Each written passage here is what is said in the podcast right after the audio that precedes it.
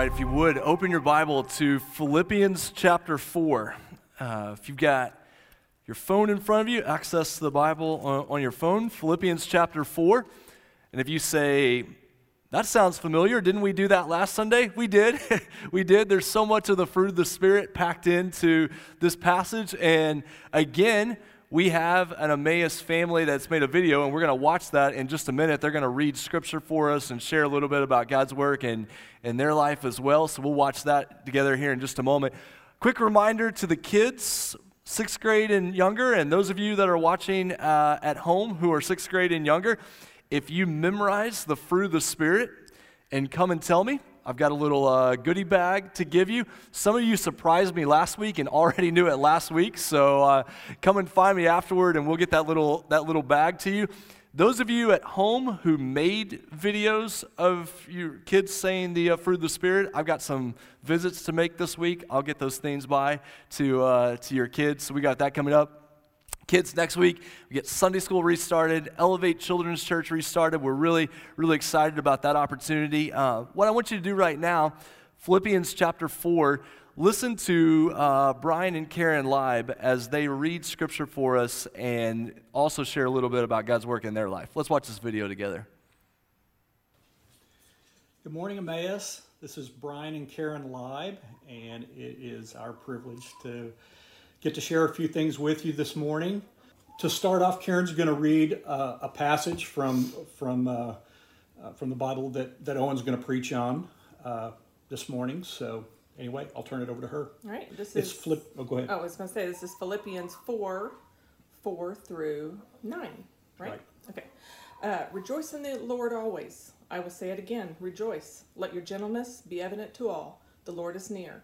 Do not be anxious about anything, but in every situation, by prayer and petition, with thanksgiving, present your requests to God. And the peace of God, which transcends all understanding, will guard your hearts and your minds in Christ Jesus. Finally, brothers and sisters, whatever is true, whatever is noble, whatever is right, whatever is pure, whatever is lovely, whatever is admirable, if anything is excellent or praiseworthy, think about such things.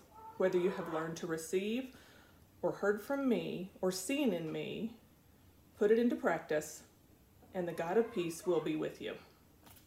There's been some crazy things happening. We've all been impacted in a variety of ways, whether it's personally, professionally, physically, and health wise, um, spiritually, emotionally, politically, socially, whatever the case may be. We've all been impacted in a number of ways. And at times it felt like, for most of us, that things were kind of spinning out of control, that it was things were chaotic. Um, and that we just didn't have a handle on it. That any one of those things, maybe taken individually, we could have maybe we could have handled fairly easily, but taken together, it just felt it's felt very chaotic. At least for me, it has over the last ten to twelve months. But what God pointed me to was was verse seven.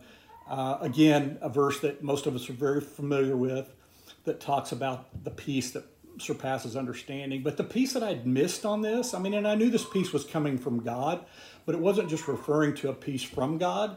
It was actually referring to God's peace the same peace that that he provided to the heroes of the Bible, like Daniel, to Joseph, to Paul, and more importantly, the same peace he he provided to Jesus, the same peace Jesus experienced when he hung on the cross, the same peace um, that calmed him when he was falsely accused, the same peace that steadied his voice and his thoughts when he spoke to Pilate, uh, and the same peace that kept his heart pure as he hung on the cross.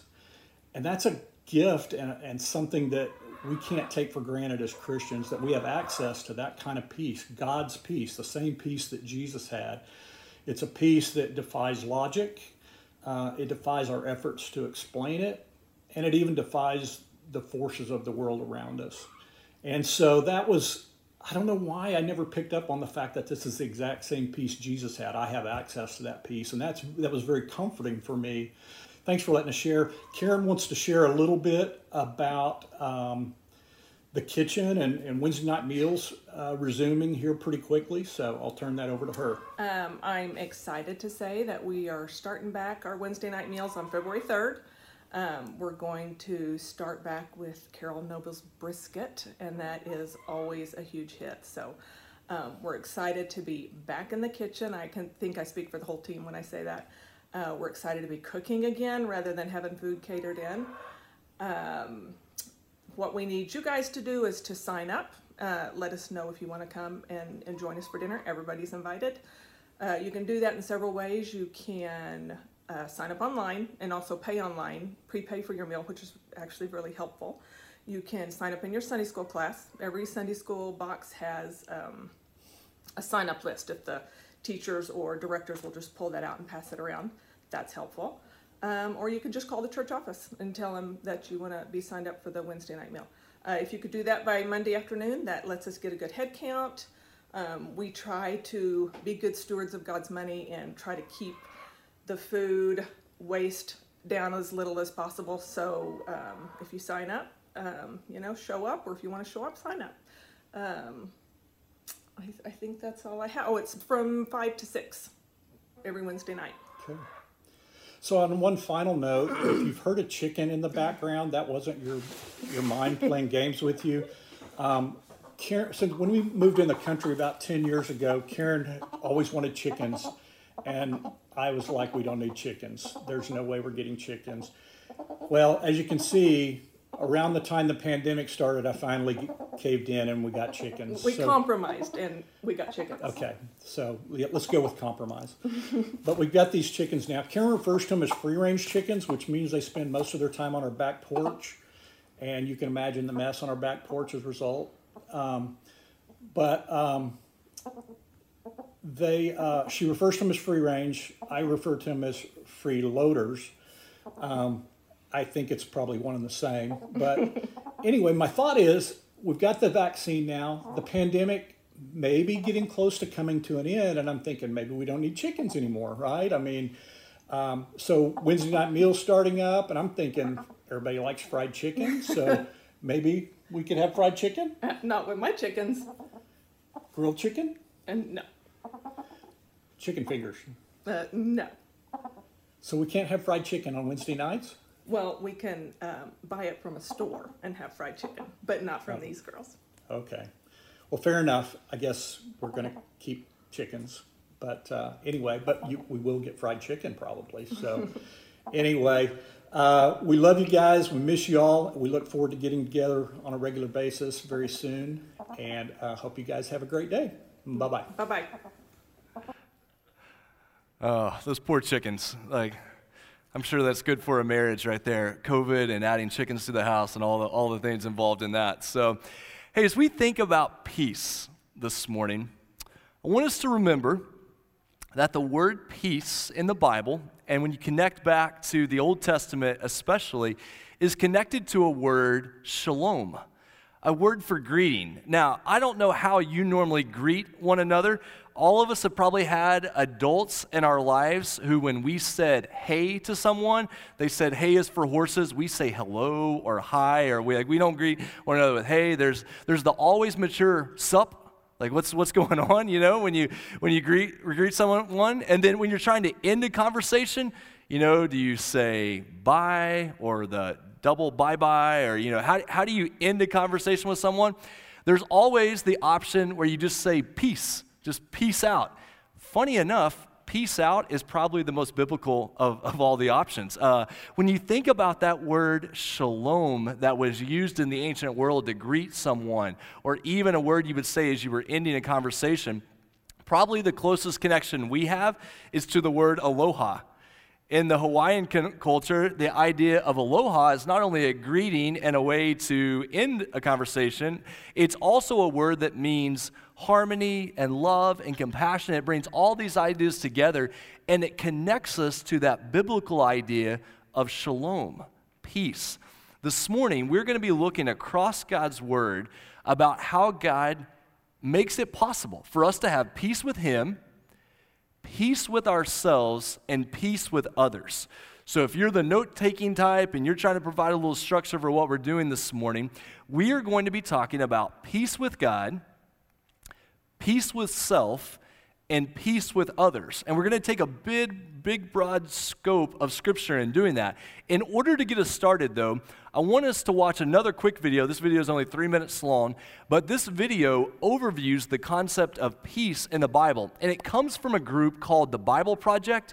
If you've ever watched any of those sketch introductions to Scripture where they will give an entire overview of a book of Bible, book of the Bible, and they sketch it out and talk about the theology of the book, I just think the world of the Bible Project and the work that they do and what they provided on YouTube. They also do different theology videos as well. They have a great podcast as well. Watch this video from the Bible Project. It's three minutes long, and it gives you an overview of peace. After the video, we're going to get straight into Scripture and talk about that peace that we have with God. The word peace is common in most languages. People can talk about peace treaties or times of peace. It means the absence of war. And in the Bible, the word peace can refer to the absence of conflict, but it also points to the presence of something better in its place. In the Old Testament, the Hebrew word for peace is shalom. And in the New Testament, the Greek word is eirene. The most basic meaning of shalom is complete or whole. The word can refer to a stone that has a perfect, whole shape with no cracks. It can also refer to a completed stone wall that has no gaps and no missing bricks. Shalom refers to something that's complex with lots of pieces that's in a state of completeness, wholeness. It's like Job, who says his tents are in a state of shalom because he counted his flock and no animals are missing.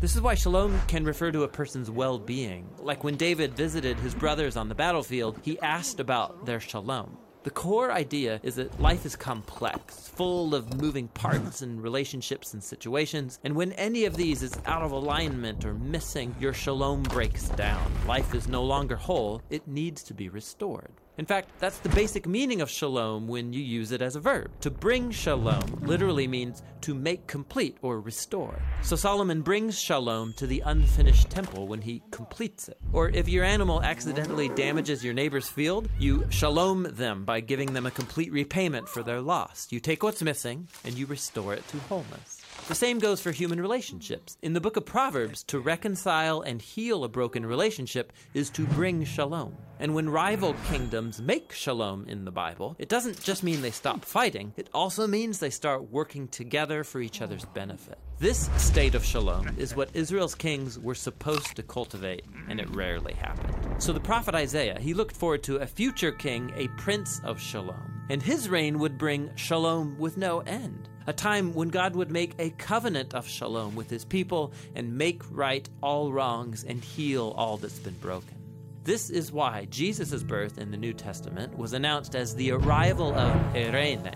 Remember, that's the Greek word for peace. Jesus came to offer his peace to others, like when he said to his followers, My peace I give to you all. The apostles claimed that Jesus made peace between messed up humans and God when he died and rose from the dead. The idea is that he restored to wholeness the broken relationship between humans and their creator. This is why the Apostle Paul can say Jesus himself is our eirene. He was the whole complete human that I am made to be, but have failed to be. And now he gives me his life as a gift. And this means that Jesus' followers are now called to create peace. Paul instructed local churches to keep their unity through the bond of peace, which requires humility and patience and bearing with others in love. Becoming people of peace means participating in the life of Jesus, who reconciled all things in heaven and earth, restoring peace through his death and resurrection. So, peace takes a lot of work because it's not just the absence of conflict. True peace requires taking what's broken and restoring it to wholeness, whether it's in our lives, our relationships, or in our world. And that's the rich biblical concept of peace. So we know, we know this personally. We know this when we watch the news. We know this just from living life day to day. We live in a world that is desperate for peace. And we also know that true peace only comes from God through Jesus Christ. The challenge that we face in our world is we live in a world that wants peace, but doesn't want the God who can give that peace, that peace that comes through Jesus Christ. Just referenced before in that video was Romans chapter 5, verses 1 and 2, probably the most famous verses about this concept of peace. we have been justified by faith. Since we have been justified by faith, we have peace with God through our Lord Jesus Christ. Now, why is this so important? The reason this is important is because in the Old Testament, you find the prophets getting upset that certain people were coming and saying, Oh, don't worry, we have peace, everything's okay, when in fact, there wasn't actually peace. You find this especially in the prophet Jeremiah, who he says, Peace, peace. There's no peace here. Why? Because people wanted peace and they wanted to hold on to their sin and they wanted to hold on to the rebellion against God. The danger that we face in the world today is that someone would think that they could have peace with God without having faith in Jesus Christ. Some people operate with an idea that me and God, we have our thing worked out and we're okay and I have peace through all these. Friends, the only way that we have true peace is because what God has done for us through Jesus Christ. That is the way that we are able to have peace. Now, the other side of that coin is that some peace, people can never find peace with God. They try and they try and they try and they attend every religious service imaginable and they try to do every good thing imaginable and they work and they work and they work. And depending upon the religious background that you grew up in or where, where you came from, this idea of just constantly feeling like I want peace with God and no matter how much I do, I can never find that peace. Why? Because that's never how we were meant to find that peace. How do we find peace here? It says we have been justified by faith. The incredible part of the Christian message is the way that we find true peace with God is when we trust in what God has done for us. And this just it just goes against everything that we would imagine to be the case like I have to earn my peace with God. I have to do this. No. We have peace because Jesus overcame our sin and our death. He overcame the shame and the guilt and the fear that drives away peace, and He brought peace through the cross and the resurrection. So let me just say directly as I can as we start off this morning if you find yourself regularly battling for peace and not having peace with God, can I remind you of something really simple? Peace with God comes through Jesus Christ when we put our faith in Him. That is where we find that peace. And as we experience that peace, that peace of salvation, that peace of God's grace in our life, what we find is we are able to grow in that peace. And you find verses like this from Jesus in the Gospel of John as Jesus is preparing to, to go away and he talks about the coming of the Holy Spirit. He says in John chapter 14, Peace I leave with you, my peace I give to you. Not as the world gives, do I give to you. Let not your hearts be troubled, neither let them be afraid. And then he says in chapter 16, I have said these things to you that in me you may have peace. In the world you will have trouble, but take heart, I have overcome the world. This is that incredible picture that true peace is not based on our circumstances. True peace is not temporary. True peace comes from God because Jesus has overcome the world. And I love that reality check down here at the bottom. Oh, my spacing got off. Sorry about that. In the world, you will have trouble. It's not saying you might have trouble. Trouble should not surprise us. In the world, you will have trouble. We will run into these things, but take heart, I have overcome the world. So before we talk about the peace that happens within our life, before we talk about having peace with other people, you have to set the foundation that true peace comes from God. True peace is found when we have faith in Jesus Christ. That is the peace with God, that without that, we can never truly have peace within ourselves and with other people. Now, here's the second part of this, and this gets closer to what we talk about in the fruit of the Spirit. I have peace with God, but I also, because of that peace, I'm able to have peace with myself. And, and we might even say it, have peace within myself. And this takes us back to Philippians chapter 4. This is where we get back to the fruit of the Spirit. This is where we get back to what Brian and Karen were reading for us earlier. Philippians chapter 4, verse 6 says, Do not be anxious about anything, but in everything, by prayer and supplication with thanksgiving, let your requests be made known to God. Now, the word anxious is interesting in the Bible because it has a positive element and a negative element. So, the word anxious is, can be a good thing. It means you're concerned about people. so, when you see the word anxious, don't immediately think it's something negative. It, anxious can mean good, like, hey, I'm concerned about you, I care about what's going on. But in this situation, it's the negative side of anxious, which means to be completely overwhelmed with the cares of this world. This is the type of anxiety that takes me away from focusing on God and it just overwhelms my life. And notice here, the command is do not be anxious about anything. It's a command. Just like last week, we saw that rejoice in the Lord is a command. So it's not based on our circumstances or our personality or our mood. You're like, it's not fair. That other person is just more peaceful than I am. No, no, this is a command. Do not be anxious about anything. Nothing falls outside the bounds of this. That whatever is going on, we are not called to be overwhelmed with that anxiety. We, we are call, called to look to the Lord. And there's something very particular that's happening with this command do not be anxious. The way the language works here in Greek is it's stop doing what you're already doing. So Paul is speaking or writing to the Philippians, and he's saying, stop being overwhelmed with anxiety. You're losing your focus. You're forgetting what God has done in your life. Stop allowing these circumstances to overwhelm and control your life. Because we know how anxiety works, right? It just multiplies upon itself. the more we're anxious, and then the more people tell you to stop being anxious, and the more people tell you to calm down, and the more you think about being anxious, you just get more anxious. And it just has this way of building on itself. And Paul says, stop being anxious about anything. Do not be anxious. How? How do you get to that point? By prayer and petition with thanksgiving, present your requests to God. The way to peace is found here first. We're going to walk through several steps, but from the very beginning, it is about prayer and praise. God, I'm an anxious person. I'm struggling with the sin of anxiety. My life is overwhelmed with the cares of the world. I do not know how I'm going to go in. Where do I turn first? Prayer and praise. Prayer, God, I trust you. I submit to you. I cast all my anxieties on you because you care for me. That great verse out of 1 Peter chapter 5. Cast all my anxieties on you. You care for me. I pray.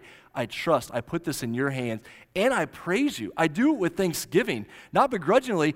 It is a prayer of praise of God. I thank you for your goodness and your salvation and your hope and I and I choose to trust you.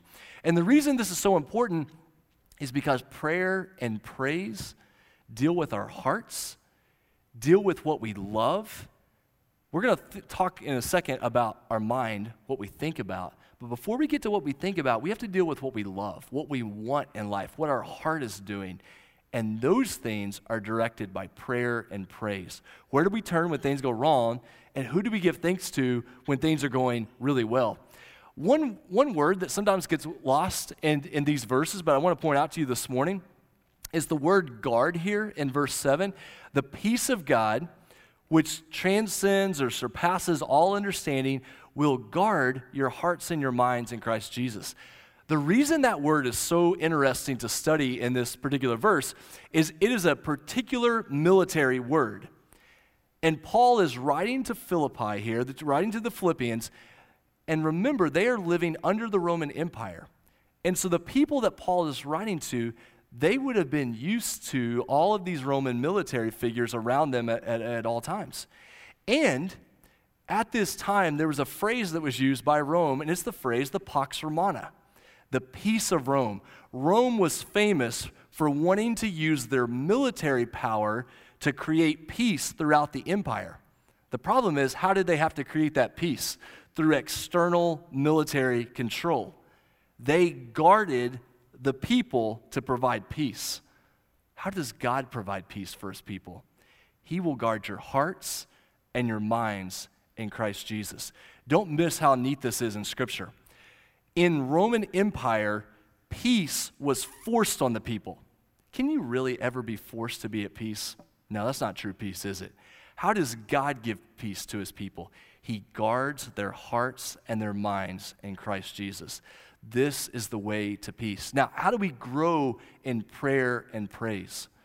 Those are things we do individually, but frankly, those are things we need to do with other people. When you are overwhelmed with anxiety, you need people who are praying with you, and you need people who you can stand alongside and praise God with them. This is not something to tackle by yourself. This is something that is meant to be dealt with within the life of a church.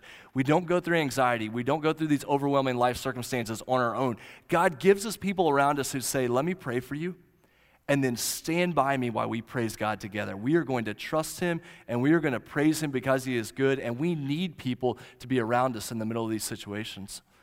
Let me say something as well about anxiety in your life that might have been caused by trauma or maybe biological things going on in the brain and the body that, that cause this type of anxiety. How do we think about that? When we're talking about uh, clinical depression, those types of anxiety, and we're thinking about trauma based anxiety, it is a good gift from God that you're able to go to professionals to find healing, to provide hope, to go to people who have been trained, who are able to help you walk through these type of things. That is, don't hear me saying anything against that. We, we need those gifts. And those types of medical care are then able to drive us back to prayer and praise, not away from prayer and praise. What, what I can tell you just from personal experience, as someone who sees a professional counselor because of anxiety, who in that process of going to professional counseling because of personal anxiety that I've dealt with my whole life and it just continues to ramp up and it's something I'm going to that counseling has not driven me away from prayer and praise, it's driven me toward prayer and praise. It's driven me toward God's word. It, it's made me deal with sin in my life that need to be dealt with. And it's also made me confront some real weaknesses that, that I needed to deal with in, in my life. And so when we think about dealing with those things, we're saying, God, I want to trust you. I want to praise you. I'm going to call out to you. And whatever we do, let it come back to the fact that where do I find that? In Christ Jesus. We don't reach out to other people because we think that they provide peace. We reach out to other people because then they're able to walk with us back toward Jesus, who is able to provide perfect peace. So it begins in the heart prayer and praise. Now look at the next verse to see how this continues to, uh, to unfold there. Verse 8. So we start in the heart, we're going to move to the mind. Verse 8 Finally, brothers, whatever is true, whatever is honorable, whatever is just, whatever is pure, whatever is lovely, whatever is commendable, if there is any excellence, if there's anything worthy of praise, think about these things. So much of anxiety is about what happens in our minds. Anxiety is driven by what we think about. The most important conversations we have every day are the conversations we have with ourselves. Now, when we, in a couple of years, go through Philippians in a very in depth way, we'll take time to look at each of these words true, honorable, just, pure. We'll, we'll, take time to do that. Right now, I just want you to see the focus here that it's about what we are thinking on. When you get down to the end of verse 8 here, think about these things. The concept here is to dwell on these things, to allow them to fill up your mind. Because we realize, right, when we get in bad places in life, what does your mind get filled with? Things that just aren't true, things that are not lovely, things that are not from the Lord. And when your mind begins to get filled with those lies, we lose sight of the truth of the gospel. We lose sight of how good God is. The verse that my wife probably sends to people more often than any other, and I think she might even tell you this is her favorite verse in Scripture, but it's Isaiah chapter 26, verse 3. You keep in perfect peace the one whose mind is set on you because he trusts in you. As the people of God who are seeking to be people of peace, so much of that peace has to do with what we are thinking about, what is rolling around in our mind. God, let the things that I think about be honoring to you. Which, where does that track back to? What we put into our minds is often going to be what we're thinking about. We have to think about consumption. We have to think about what's coming into our mind. Is it good? Is it lovely? Is it pure? Does it set my mind on, on the things of God? And then what happens when you get those negative thoughts in your mind? What happens when you get those lies rolling around in, in your mind? No one loves me. No one cares for me. My life doesn't matter. It's, what do you do with those type of things? This is where it drives us back to that prayer and praise.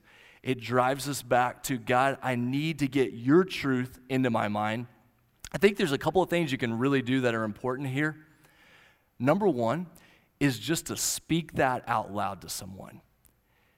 Thoughts that get stuck in our mind, when we are just able to share with someone, hey, can I tell you something I'm struggling with? I, I, know this is not true, but I need to just get it out, just to untangle it, to say it to somebody, and for them to be able to walk you through that, the hope of Christ.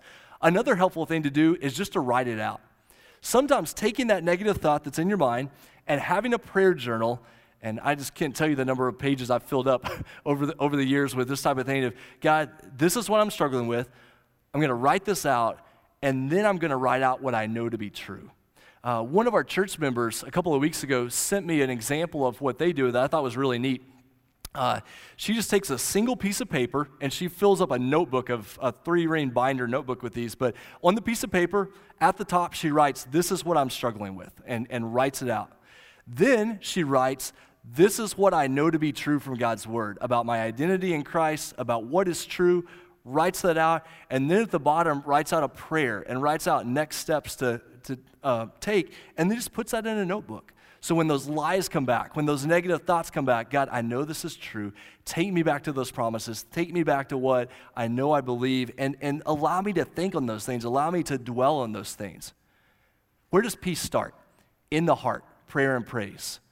Where is peace built? In the mind, what we think about. Look at verse 9. Verse 9 says, What you have learned and received and heard and seen in me, practice these things, and the God of peace will be with you. I rejoice in the Lord greatly, Paul says, that now at length you have revived your concern for me. You were indeed concerned. This is good concern. This is good anxiety. You were indeed concerned for me, but you had no opportunity to show it. Third, so heart, I mean, it starts in the heart, prayer and praise. Mind, what I think about, who I'm trusting, what's going on in my mind. And then third, the actions, the obedience. We find true peace when we simply do what we know to do. When you don't know what to do, do what you know to do. Do what you know Scripture is leading you to do.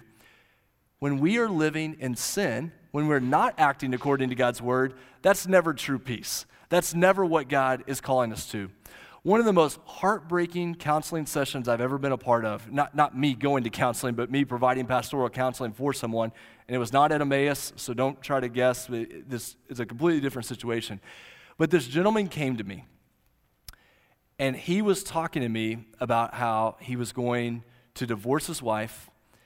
And I knew, I knew, I knew that there was already another more attractive, younger lady in the story, and he was going after her. And he just said, I just have such peace. Like I prayed about it, and I have peace that this is the thing to do. And it was very easy. You know, sometimes counseling sessions are very complicated and you just don't know what to say. But in that moment, to say, I can promise you that is not the peace of God. That what we know of peace is this is I have learned from God, I have heard from Him, and I'm going to go and do that. When life gets complicated and you feel overwhelmed, one of the greatest ways to pursue peace and battle anxiety is just be faithful to the Lord every day. God, in this moment of being overwhelmed, I could turn to things that are sinful, I could turn to things that are dangerous, but in this moment, I feel overwhelmed and I don't know what to do. And so, what I'm going to do is seek to be faithful to you today, which is really helpful when you have the Sermon on the Mount, right? And what, is, what does Jesus say in Matthew 6? Don't worry about tomorrow. Guess what? Tomorrow has plenty of things to worry about. We'll get to tomorrow. Today, seek first the kingdom of God. Peace starts in your heart, begins to grow in your mind, and then it's lived out when we obey, when we care for others. Some way, some of the ways we grow in peace is we just care for people around us. Uh, if we're not careful, in times of anxiety, we become very selfish and closed in. God, just let me help, help me to care for somebody around me. Look at the next verses, 11 through 13. Not that I am speaking of being in need, Paul says, for I have learned in whatever situation I am to be content. I know how to be brought low, and I know how to abound. In any and every circumstance, I have learned the secret of facing plenty and hunger, abundance and need. I can do all things through him who strengthens me. Which, Philippians 4:13, probably on the top five list of most misused Bible verses of, of, all time here. Uh, notice the context that's going on here in Philippians 4:13 that I can face any situation that comes with the peace that God provides. How do I have that peace? In Christ Jesus, the one who gives me strength. How do we experience peace most fully? When we experience the contentment that God gives. You know how not to have peace in your life? To constantly compare your life with everybody else's life? Man, that'll kill the joy and the peace really fast, won't it? We never have peace when we always want more. We'll never have peace when we spend our life trying to hold on to what we already have. All of those things will kill peace. Paul is saying to the Philippians, You want to know what true peace is? It is contentment in the one who truly gives you strength that I trust in him. I pray to him, I praise him, I think about things, I trust him, I do what I know to do, and I just experience the contentment that God provides. Here's the fun part of that. When that begins to happen in our life, guess what? We can't keep that to ourselves, can we? It has to be shared with other. Peace with God, peace with self, then leads to peace with others. Let me show you a couple of verses that have to do with this. For Christ himself is our peace, who has made us both one and has broken down in his flesh the dividing wall of hostility. There's so much good theology happening in Ephesians chapter 2, but it's showing us the way that we are able to have peace with others is because of Jesus' death on the cross. People build walls, the gospel knocks them down. People build walls between one another, and the gospel comes in and knocks them down because of what Jesus has done, nothing in this world is able to ultimately divide us. The gospel overcomes all of that. I love Romans 12, 18, just the realistic nature of this. Romans 12, 18. If possible, so far as it depends on you, live peaceably with all. Guess what? Some people, no matter how hard you try, simply will refuse to be at peace with you. And you got to appreciate God's word here so far as it depends upon you. We are called to seek that peace, we're called to pursue that, strive for peace with everyone. Hebrews 12, 14 says. We are called to strive for peace, to make that happen. But at the end of the day, some people just are not going to live at peace with you, but that doesn't take away our, our role in chasing after that. Look at James chapter 3, the next, um, next set of verses that actually, one other, no, yeah, James 3 is next. Let's look at James 3. For where jealousy and selfish ambition exist, there will be disorder and every vile practice. But the wisdom from above is first pure. So God's wisdom we know is pure, peaceable, gentle, open to reason, full of mercy and good fruits, impartial and sincere. And a harvest of righteousness is sown in peace by those who make peace. Man, I love that passage. This idea of this harvest of righteousness that comes into the world in peace by those who sow that peace into their lives. Friends, when you have peace with God, and when you experience that peace in your own life, you know what you're able to do? You're able to turn around and share that peace with people around you. Someone introduced me to a phrase that I really like about, about this concept. It's the phrase, learning to be a non anxious presence for somebody else. So if somebody is in your presence, somebody spends time around you, do you make that person more anxious or do you push that person toward peace? To be in your home, to be with you in conversation, to spend time with you at work. When someone is around you, do they experience peace or are they driven toward anxiety? God, work that peace within us so that when someone is around us, we are able to share that peace with them. And then God sends us out into really hard situations where we're called to be peacemakers. Remember the Sermon on the Mount? Matthew chapter 5, I think it's around verse 8 or 9. What does Jesus say? Blessed are the peacemakers, for they will be called sons of God, children of God. When we strive to make peace with others, we are doing the work that God's children have been called to do. God, make us peacemakers. Send us out into these conflicts that we're so drawn away from. Conflict is an opportunity for the gospel to shine through. Conflict in relationship is an opportunity for the gospel to shine through as we go out to be peacemakers. Probably the best example of this in the New Testament is found in Romans chapter 14. Really, you could take 12, 13, 14, 15, the whole section. But, but Romans 14 is particularly important. So then, let us pursue what makes for peace and for mutual upbuilding.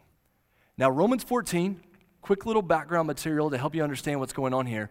Romans 14 is the famous passage where Paul is talking about how those who are strong and those who are weak in the church would get along. Strong and weak are probably not the greatest translations in that situation. What it has to do with is people who have power or status. Those who are powerful, those who have status or privilege or standing, versus those who are weak, who, who don't have that power or status. And Paul says, don't condemn one another or judge one another for things that are not central to the gospel. Learn to live in peace together. And we have to be careful sometimes. And, and man, I'm guilty of this. I'm trying to grow in this area and be careful about this. Some of this is personality, some of this is living in the South. You know, if Oklahoma really is the South or not, which we really don't know. Uh, but this idea that sometimes our attempts to make peace are just sweeping things under the rug.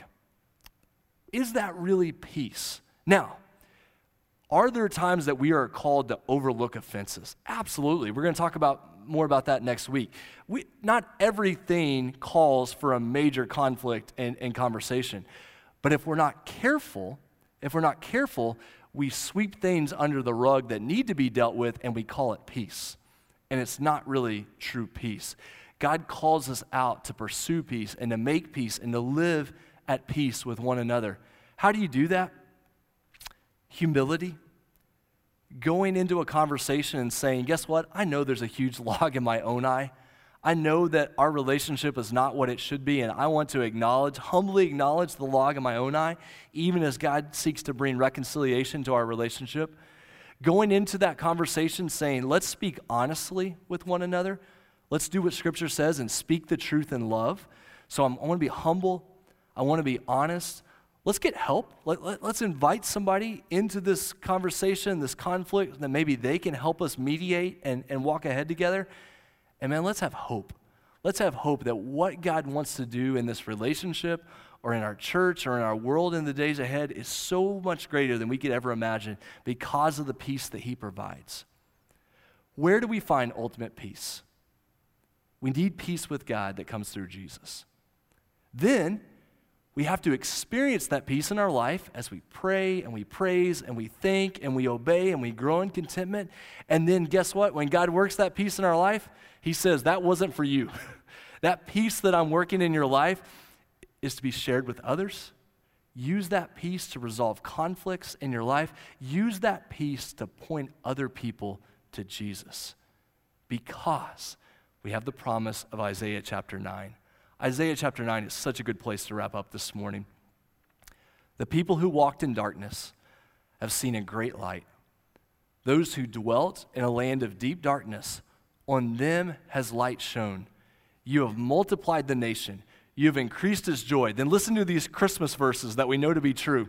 For to us a child is born, to us a son is given, and the government shall be upon his shoulder, and his name shall be called Wonderful Counselor mighty God, everlasting Father, Prince of Peace. And what do we know to be true in the next verse? Of the increase of his government and of peace there will be no end. On the throne of David and over his kingdom, to establish it and uphold it with justice and with righteousness from this time forth and forevermore, the zeal of the Lord of hosts will do it. We live in a world where we know a thing or two about a lack of peace in government. We, we live in that world. We, we face, and, and we've been called, according to God's word, to pray for peace, to pray for government officials, to pray that we'll have peace so the gospel is, will spread. We understand that. but we also understand that human government will never be able to bring perfect peace, will it? Perfect peace comes from God through Jesus Christ when we have faith in Him. Perfect peace comes when we live lives of prayer and praise and thinking and obedience and contentment. And perfect peace is found when the people of God share that peace with one another. Emmaus, in the days ahead, what does it mean for us to be a church of love? Because the world needs love. And what does it mean for us to be a church of joy? Because people need joy. And what does it mean for us to be a people of peace? Because the world needs peace, and we know that peace is found in Jesus. Let me pray for you. God, we know that it is so easy to be overwhelmed with anxiety. God, thoughts get in our head and they start to roll around. We begin to believe things about you, or we believe things about other people that aren't true, and yet those lies get in our head and they take us away from focusing on you. God, so often when we have trouble finding peace in our own lives, it leads to us not having peace with other people. God, when we're not at peace within our own heart, it's going to be really hard to be at peace with others. And yet, that's what you've called us to. God, when people think about Emmaus, when they think about the families in our church, when they think about the homes in our church, God, I pray that they would think about us as a people of peace because we trust in you, because we pray together, because we praise you together, because we seek to obey you together, and because, God, we want to be people who don't just sweep everything under the rug. God, we want to be people who deal with conflict in a way that's honoring to you, with humility and honesty and hope. God, make this church family a people of peace so that we can turn around and share that peace with the world around us. And we pray this in Jesus' name. Amen. Thank you for being here this morning. I'll be down here at the front. If you're dealing with anxiety, struggling with peace in your life, I would be honored to pray with you this morning. God bless you. Have a great day.